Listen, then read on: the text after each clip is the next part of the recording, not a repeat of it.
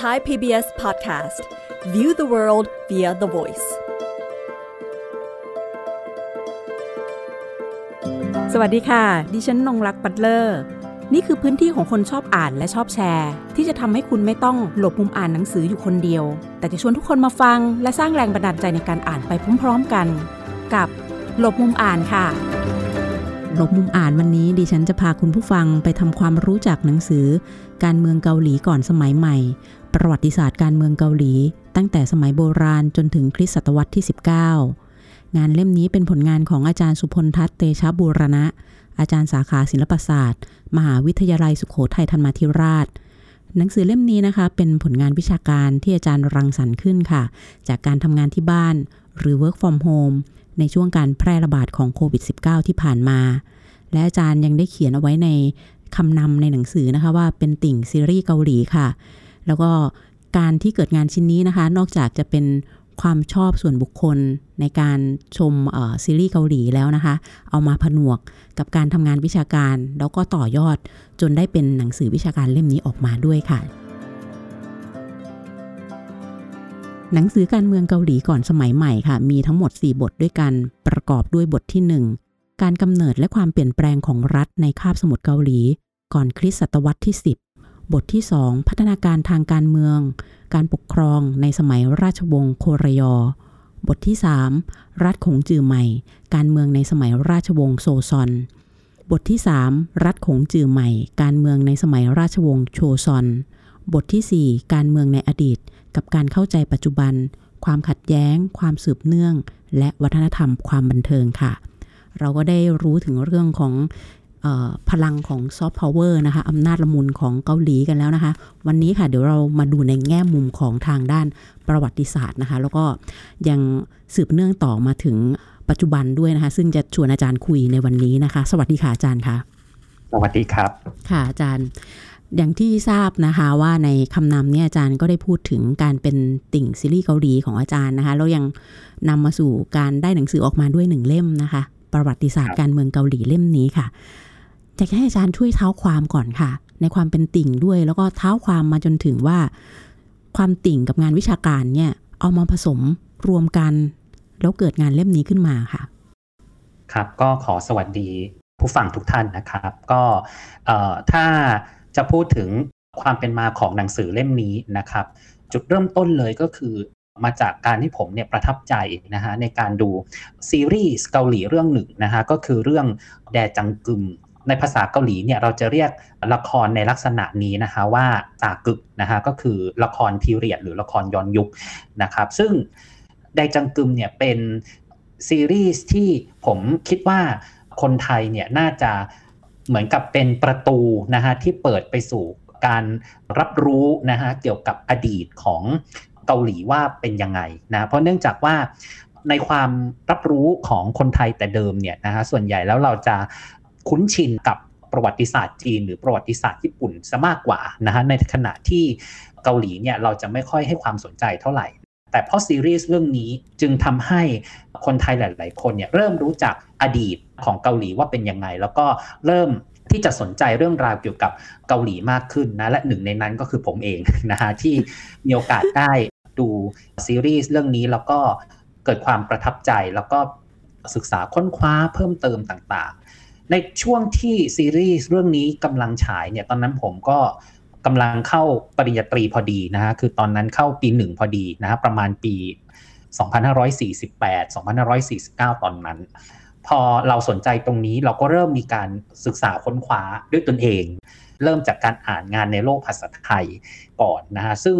ถ้าอ่านในหนังสือของผมมาในในบทสุดท้ายเนี่ยผมก็ได้เกริ่นไว้ได้ได้เขียนเอาไว้นะฮะว่างานในโลกภาษาไทยที่พูดถึงประวัติศาสตร์เกาหลีสมัยจารีหรือสมัยโบราณโดยเฉพาะเนี่ยก็จะมีอยู่ไม่กี่เล่มนะฮะเพราะฉะนั้นเนี่ยงานในโลกภาษาไทยตรงนี้ ก็ด้วยความที่ว่ามันมีข้อจำกัดมากๆ เราก็เลยต้องขยายองค์ความรู้นะฮะไปอ่านงานในโลกภาษาอังกฤษแทน นะฮะซึ่งตรงนี้ก็เป็นจุดเริ่มต้นที่เราเริ่มค้นคว้าเริ่มสนใจเริ่มศึกษา ทีนี้นอกจากที่เราจะศึกษาด้วยตนเองแล้วเนี่ยตอนสมัยที่ผมเเรียนอยู่เรียนปริญญาตรีเนี่ยนะฮะผมก็เลือกเอกประวัติศาสตร์ ที่คณะอักษรศาสตร์จุฬานะฮะและด้วยความที่โชคดีมากๆในตอนนั้นก็คือว่าในภาควิชาตอนนั้นก็คือมี รายวิชาทางด้านประวัติศาสตร์เอเชียตะวันออกเนี่ยอยู่หลายตัวนะก็เลยเหมือนเป็นการเติมเต็มองค์ความรู้ให้มีความสมบูรณ์มากขึ้น เราก็เราก็ลงเรียนไปหลายตัวมากนะฮะแล้วก็หลังจากนั้นเนี่ยผมก็เรียนภาษาเกาหลีเป็นวิชาโทด้วยนะเป็นไมเนอร์ที่คณะเช่นเดียวกันนะก็จะได้เหมือนส่งเสริมซึ่งกันและกัน เพราะฉะนั้นถ้าจะสรุปนะฮะก็คือว่า ซีรีส์เรื่องนี้แหละนะฮะที่เป็นตัวกระตุ้นนะฮะให้ตัวเองเนี่ยมีความสนใจประวัติศาสตร์เกาหลี โดยเฉพาะประวัติศาสตร์เกาหลีในสมัยจารีต ซึ่งมันมีน้อยมากๆ ถ้าเราเทียบกับประวัติศาสตร์เกาหลีสมัยใหม่ หรือร่วมสมัยเนี่ยจะ มีปริมาณหนังสือมากกว่านะโดยเฉพาะงานทางด้านเกาหลีหลังสงครามโลกครั้งที่ 2 ที่เราจะพูดถึงสงครามเกาหลีนะฮะเกาหลีเหนือเกาหลีใต้ตรงนั้นเนี่ยงานจะค่อนข้างเยอะ โดยเฉพาะอาจารย์จากทางสายรัฐศาสตร์ที่เขาจะสนใจเรื่องการเมืองระหว่างประเทศเนี่ยก็จะมีงานวิจัยหรืองานหนังสือทางด้านนี้ออกมามาก แต่ว่าประวัติศาสตร์เกาหลีในสมัยจารีตเนี่ย คนไทยนะที่ศึกษาทางด้านนี้ค่อนข้างน้อยนะเพราะฉะนั้นผมก็เลยคิดว่าเป็นโอกาสอันดีนะฮะที่จะมาถมช่องว่างนะฮะหรือเติมเต็มองค์ความรู้ตรงนี้นะหรือเป็นการเปิดโอกาสให้ผู้อ่านที่เป็นชาวไทยเนี่ยสามารถที่จะอ่านประวัติศาสตร์เกาหลีสมัยจารีตได้นะฮะโดยที่เป็นพื้นฐานก่อนที่อาจจะไปอ่านงานในโลกภาษาอังกฤษต่อไปนะฮะอันนี้ก็เป็นที่มาที่ไป ของหนังสือเล่มนี้ครับ ค่ะ จริง ๆ เนี่ยต้องกล่าวคำว่าขอบคุณอาจารย์มากเลยนะคะ ที่มีการสำรวจสภาพองค์ความรู้นะคะ ประวัติศาสตร์สมัยจารีตนะคะ ของเกาหลีเอาไว้ให้กับพวกเรา พัฒนาการทางการเมืองการปกครองของเกาหลียุคใดคะที่มันโอ้มีสีสันเนาะมันแซบเนาะอะไรอย่างเงี้ยที่มีสีสันมากๆ ผมว่าคือสมัยสุดท้ายนี่แหละค่ะคือสมัยราชวงศ์โชซอน นะถ้าถ้าใครที่เป็นติ่งซีรีส์ส่วนใหญ่เราจะเห็นว่าละครพีเรียดของเกาหลีเนี่ยถ้าดูสัดส่วนดูสถิติแล้วเนี่ยนะฮะซีรีส์ที่เป็นยุคโชซอนจะมีมากกว่าทุกยุคนะฮะเนื่องจากว่ายุคนี้เนี่ยมันมีการผลิตหลักฐานออกมาค่อนข้างมากนะฮะมีการจดบันทึกตามวัฒนธรรมของจื่อนะฮะซึ่งเขาก็จะชอบให้มีการศึกษาค้นคว้ามีการจดบันทึกข้อมูล มีการสอบเข้ารับราชการอะไรเงี้ยพวกนี้มันเอื้อต่อการตั้งวัฒนธรรมการอ่านและการเขียนนะฮะของคนเกาหลีในสมัยโชซอน เพราะฉะนั้นเนี่ยด้วยความที่หลักฐานมันมีมาก มันก็เป็นวัตถุดิบชั้นดีอะฮะที่ในช่วงยุคแรก ๆ ของเคป๊อปที่มันมันดังทั่วเอเชียเนี่ยนะฮะผู้ผลิตละคร ก็มักจะเอาหลักฐานจากสิ่งต่างๆ เหล่านี้นะฮะมา ปรับมาแต่งมาทำให้มันดูมีความสนุกได้อรรถรสมากขึ้นนะก็อย่างเช่นเรื่องแดจังกึม ในสมัยโชซอนที่ผมว่ามันมีสีสันเนี่ยถ้ามองในแง่ทางการเมืองเนี่ยนะคะก็คือเราจะเห็นว่ามันก็จะมีความสนุกทางการเมืองทั้งภายใน และความสนุกทางการเมืองระหว่างดินแดนนะคะในแง่ของออความสนุกแบบสีสันของการเมืองภายในเราจะเห็นว่าสถาปนาราชวงศ์ได้ไม่นานนะฮะก็มีการรัฐประหารเกิดขึ้นแล้ว นะพระเจ้าพระเจ้าแทจงนะฮะกษัตริย์องค์ที่สามนะฮะถ้าถ้าดูอ่านในหนังสือเล่มนี้นะฮะหรือวันเวลาผ่านไปนะมีความขัดแย้งในเรื่องของขุนนางฝ่ายต่างๆ ถ้าใครที่ดูซีรีส์เกาหลีเนี่ยก็จะเห็นการเรียกฝ่ายต่างๆ เป็นฝ่ายโนรน ฝ่ายโซรน ขุนนางฝ่ายเหนือฝ่ายใต้ ซึ่งสิ่งเหล่านี้นะมันเกิดขึ้นจริงในประวัติศาสตร์สมัยโชซอนนะก็มีการ ช่วงชิงอำนาจชิงดีชิงเด่นกัน บุคคลหนึ่งซึ่งก็อยู่ในซีรีส์เกาหลีหลาย ๆ เรื่องนะฮะก็คือเรื่องแดจังกึมเนี่ยก็จะมีบุคคลที่อาจจะบอกได้ว่าเป็นทรราชนะฮะหรือเป็นกษัตริย์ที่ถูกระบายภาพให้เป็นตัวร้ายในประวัติศาสตร์เกาหลี สมัยโชซอนก็คือยอนซันกุลนะซึ่งเป็นกษัตริย์ที่เจ้าสำราญมีปมในใจนะฮะว่าแม่ ถูกใส่ร้ายนะฮะแล้วก็ถูกสั่งให้ให้ดื่มยาพิษอะไรอย่างเงี้ยนะฮะก็เป็นเหมือนปมในใจตั้งแต่สมัยเด็กอะไรเงี้ยแล้วก็มาเหมือนกับมาปลดปล่อยในช่วงที่ตัวเองเนี่ยที่เป็นกษัตริย์แล้วอะไรเงี้ยนะเพราะฉะนั้นซีรีส์หลายเรื่องที่พูดถึงในช่วงการเมืองในช่วงของยอนซันกุลก็จะมีความแบบดูสนุกแล้วก็ดูโหดร้ายนะฮะมีการลงโทษหลากหลายรูปแบบ นะฮะอันนี้ก็ก็เป็นสีสันที่เราจะเห็นในในแง่ของการเมืองภายในนะฮะส่วนสีสันที่เราจะเห็นจากการเมืองระหว่างประเทศก็จะเห็นว่าในช่วงโชซอนเนี่ยนะฮะก็จะมีการปฏิสัมพันธ์กับจีนเนี่ยมากที่สุดจะเห็นได้ว่านะฮะในช่วงรอยต่อนะฮะระหว่างราชวงศ์หมิงกับราชวงศ์ชิง โชซอนเนี่ยนะฮะก็เผชิญกับการทำศึกกับพวกแมนจูนะฮะซึ่งก็จะเป็นกลุ่มอำนาจใหม่ที่ จะเข้ามาแทนที่ราชวงศ์หมิงในเวลาต่อมา การลุกรานนะฮะของของราชวงศ์ชิงในเกาหลีในโชซอนตอนนั้นก็ทำให้พระเจ้าอินโจนะฮะซึ่งเป็นเป็นกษัตริย์ในขณะนั้นเนี่ยต้องยอมสวามิภักดิ์นะฮะแล้วก็มาคุกเข่าเคารพนูเออร์ฮาชื่อนะซึ่งเป็นผู้นำของแมนจูที่ยกทัพมาในขณะนั้นเนี่ยนะฮะก็ ต้องโค้งคำนับสามครั้งอะไรเงี้ยเป็นความแบบอัปยศมากนะ แล้วก็จะเป็นภาพที่ปรากฏในซีรีส์เกาหลีหลาย ๆ เรื่องที่พูดถึงช่วงนี้นะฮะอ่าหรือสงครามอีกอันนึงที่เรียกว่าเป็นสงครามที่ถ้าใครที่สนใจประวัติศาสตร์ ในภูมิภาคนี้ก็จะได้ยินอีกเช่นกันคือสงครามอิมจินนะซึ่งเป็นสงครามระหว่างญี่ปุ่นนำโดยฮิเดโยชิได้ยกทัพผ่านเกาหลี ซึ่งเขามีเป้าหมายสูงสุดก็คือการบุกจีน ตอนหลังเนี่ยแม้ว่านะฮะการบุกจีนของฮิเดโยชิเนี่ยจะไม่ประสบความสำเร็จแต่เกาหลีก็ได้รับความเสียหายค่อนข้างมากนะฮะแล้วก็เป็นเหตุการณ์ที่มีการศึกษาหรือมีการพูดถึงกันหลาย ๆ ครั้งในวงวิชาการ แล้วก็ปรากฏในซีรีส์หลายเรื่องนะครับอันนี้ก็เป็นในเรื่องของการเมืองระหว่างประเทศที่มันมีสีสันในช่วงนั้น อิทธิพลทางการเมืองจากจีน ญี่ปุ่นเกาหลีที่มันอาจจะพูดถึงข้อพิพาทในแวดวงวิชาการปัจจุบัน ด้วยความที่ว่าประวัติศาสตร์ของดินแดนในเอเชียตะวันออก ส่วนใหญ่แล้วเนี่ยนะฮะเกือบทุกประเทศเนี่ยจะมีปัญหาหมดนะเนื่องจากว่าเป็นผลสืบเนื่องจากในยุคสมัยใหม่ ช่วงประมาณหลังคริสตศตวรรษที่ 19 เป็นต้นมาเนี่ยดินแดนต่างๆ ในภูมิภาคเอเชียตะวันออกนะฮะไม่ว่าจะเป็นจีน เกาหลีหรือญี่ปุ่นเนี่ยต่างตกอยู่ภายใต้อิทธิพลแนวคิดชาตินิยม และที่สำคัญเราจะเห็นว่าญี่ปุ่นเนี่ยกลายมาเป็นชาติมหาอำนาจ แทนที่จีนในช่วงต้นสมัยใหม่นะฮะแล้วก็รับบทนะฮะตัวเองก็รับบทเป็นเจ้าอาณานิคมนะฮะเป็น colonizer นะฮะเข้าไปยึดดินแดนที่อยู่ในดินแดนรอบข้างไม่ว่าจะเป็นโชซอนหรือเกาหลีนะฮะแล้วก็พยายามบุกจีน จนเกิดโศกนาฏกรรม การสังหารหมู่ที่นานกิงอะไรต่างๆ สิ่งเหล่านี้มันคือประวัติศาสตร์บาดแผลนะที่ปรากฏอยู่ในชาติที่ถูกญี่ปุ่นลุกรานดังนั้นเนี่ยเวลาเราอ่านประวัติศาสตร์ในโลกปัจจุบันเนี่ยการเขียนประวัติศาสตร์มันก็มีปัญหานะฮะเมื่อพูดถึงอดีตของตัวเอง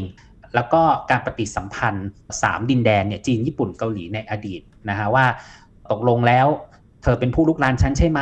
นะหรือฉันเป็นเหยื่อเธออะไรอย่างเงี้ยนะฮะซึ่งมันก็ขึ้นอยู่กับว่าคุณมองจากมุมไหนนะมันก็กลายเป็นข้อพิพาททางประวัติศาสตร์ แล้วมันก็ลามไปสู่ความขัดแย้งทางการเมืองในเวลาต่อมานะครับ อันนี้ก็เป็นสิ่งที่เป็นผลมาจากประวัติศาสตร์ บาดแผลนะฮะในช่วงหลังคริสตศตวรรษที่ 19นะฮะก็คือ ตลอดช่วงคริสตศตวรรษที่ 20 นี่แหละ ที่ทำให้ประวัติศาสตร์ทั้ง 3 ดินแดนหรือ 3 ประเทศนี้มีปัญหานะครับอยากจะลองให้อาจารย์ได้เล่าถึงว่าทางเกาหลีเหนือและเกาหลีใต้อะค่ะเขามีการใช้แนวความคิดลัทธิขงจื่อนะคะในเชิงการเมืองสังคมเศรษฐกิจแล้วก็วัฒนธรรมอย่างไรบ้างค่ะ ผมอาจจะยกตัวอย่างมาบางประเด็นนะฮะคืออาจจะบอกได้ว่าถ้าพูดถึงดีกรีของลัทธิขงจื่อที่ปรากฏในภูมิภาคเอเชียตะวันออกเนี่ยอาจจะบอกได้ว่าคาบสมุทรเกาหลีไม่ว่าจะเป็นเกาหลีเหนือหรือเกาหลีใต้เนี่ยได้รับอิทธิพลหรือว่าแบบมีความเป็นของจื่อเนี่ยมากกว่าจีน ซึ่งเป็นต้นตำรับของลัทธินี้ด้วยซ้ำไปนะซึ่งอันนี้ก็เป็นผลมาจากในช่วงปลายสมัยราชวงศ์โชซอนที่ กษัตริย์หรือว่าผู้ปกครองเนี่ยเน้นย้ำนะฮะในเรื่องของลัทธิของจื่อใหม่เนี่ยค่อนข้างมาก เพราะฉะนั้นมันก็ส่งผลมาจนถึงสมัยต่อๆมา ทีนี้ถ้าเราดูความสำคัญของลัทธิของจื่อเราลองลองยกตัวอย่างในแต่ละประเทศละกันนะฮะในส่วนของเกาหลีเหนือเนี่ยนะเราจะเห็นว่าลัทธิของจื่อถูกรัฐ นำไปใช้ในเรื่องของการสร้างความพักดีนะซึ่งอันนี้ก็ปรากฏอยู่ในหลาย ๆ ครั้งในประวัติศาสตร์อยู่แล้วนะฮะแล้วก็ผู้นำของเกาหลีเหนือตระกูลคิมทั้งหลายเนี่ยนะฮะ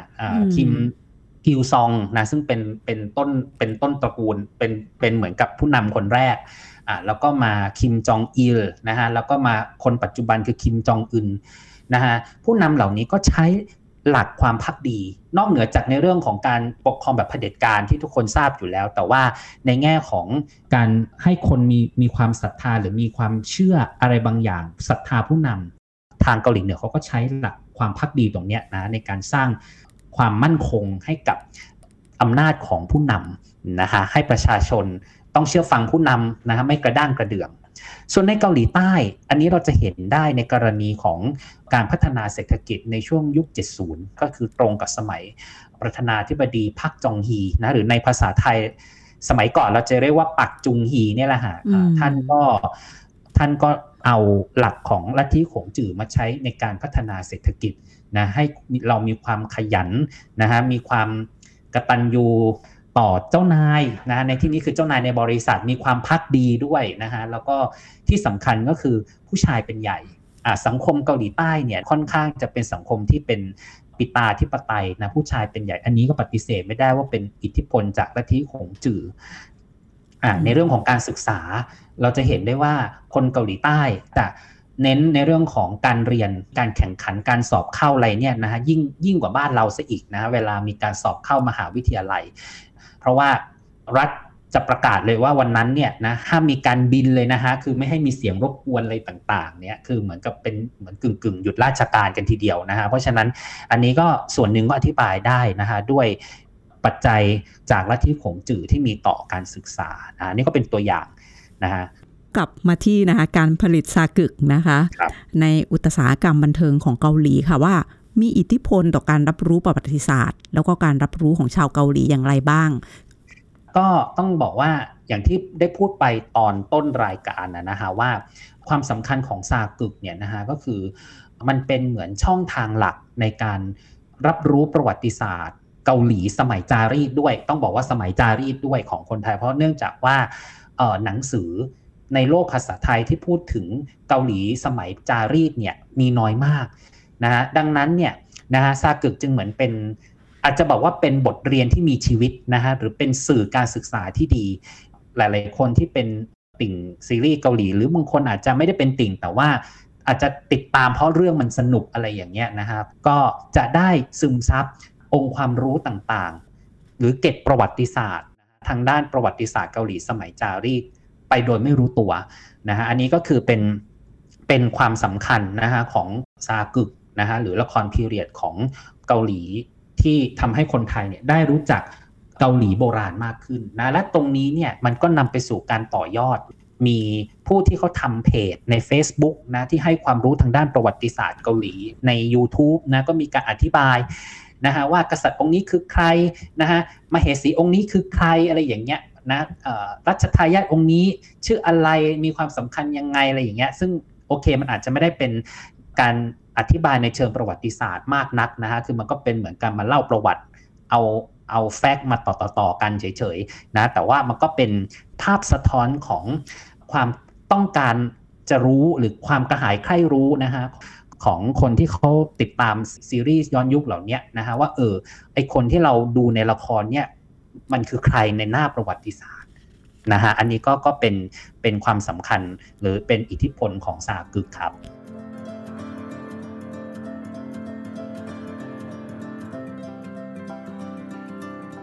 ก็เรียกได้ว่าสากึกนะคะมีความน่าสนใจมากค่ะ และสิ่งที่อาจารย์ได้เก็บเล็กผสมน้อยมานะคะ ตั้งแต่เริ่มสนใจจนมาได้เป็นหนังสือเนี่ยก็ถือว่าเป็นสิ่งที่เป็นแรงบันดาลใจจุดประกายที่ดีด้วยเช่นเดียวกันนะคะ มันมันมาถูกช่วงเวลาพอดีด้วยค่ะหนังสือเล่มนี้ ถูกช่วงเวลาในแง่ว่า พลังซอฟต์พาวเวอร์ของเกาหลีมีอิทธิพลมากนะคะ ต่อโลกในตอนนี้ อาจารย์มีความเห็นอย่างไรบ้างคะต่อเรื่องของ ทุนวัฒนธรรมที่เกาหลีมี แล้วก็ตรงนี้นะคะ มันได้นำไปสู่ในเรื่องของเศรษฐกิจสร้างสรรค์ด้วยค่ะ ครับ ก็เวลาเราพูดถึงเรื่องเรื่องนี้นะคะก็ก็อาจจะต้องพูดถึงคำคำหนึ่งซึ่งเป็นคำใหญ่ที่คลุมหมดเลยนะฮะไม่ว่าจะเป็นทุนวัฒนธรรม หรือ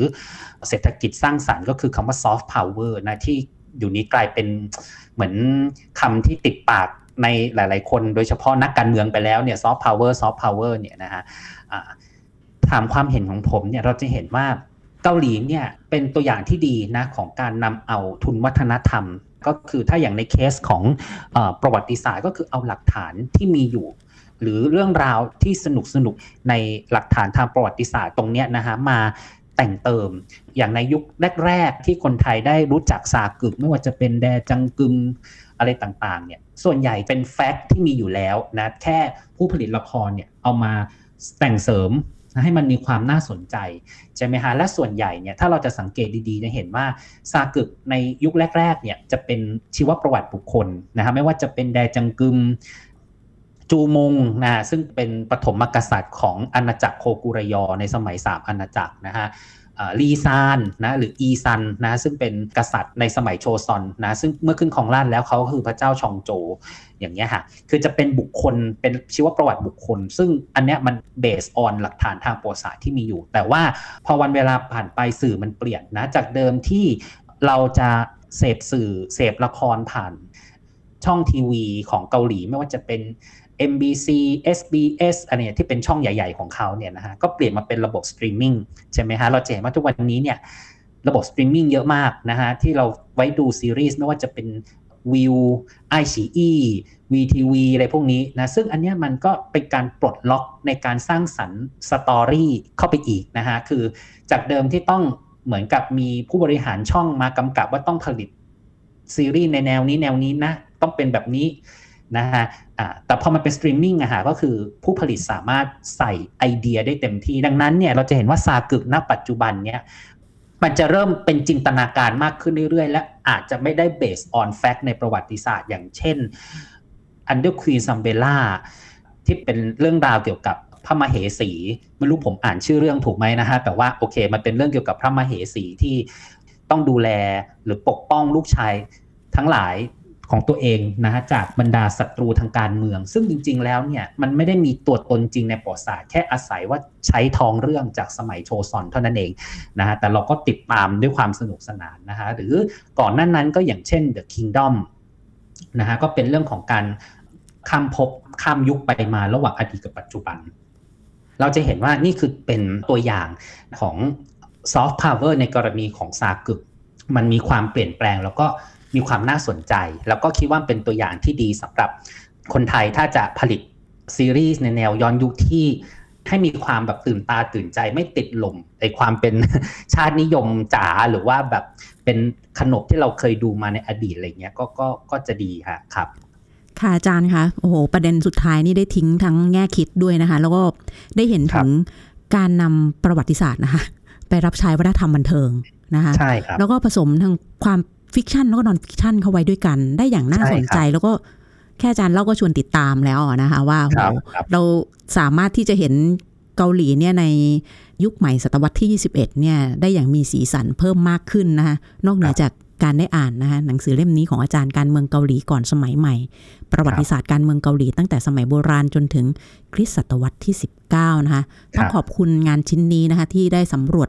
สภาพองค์ความรู้นะคะ ประวัติศาสตร์ ของเกาหลีให้กับพวกเราได้ทราบกันค่ะ แล้ววันนี้ต้องขอขอบพระคุณอาจารย์สุพลทัศน์เตชะบูรณะนะคะ ที่มาร่วมพูดคุยในรายการลบมุมอ่านค่ะ หากมีหนังสือดีๆ ที่อยากมาแชร์กัน มาบอกกับเราได้นะคะ แล้วกลับมาหลบมุมอ่านด้วยกันค่ะ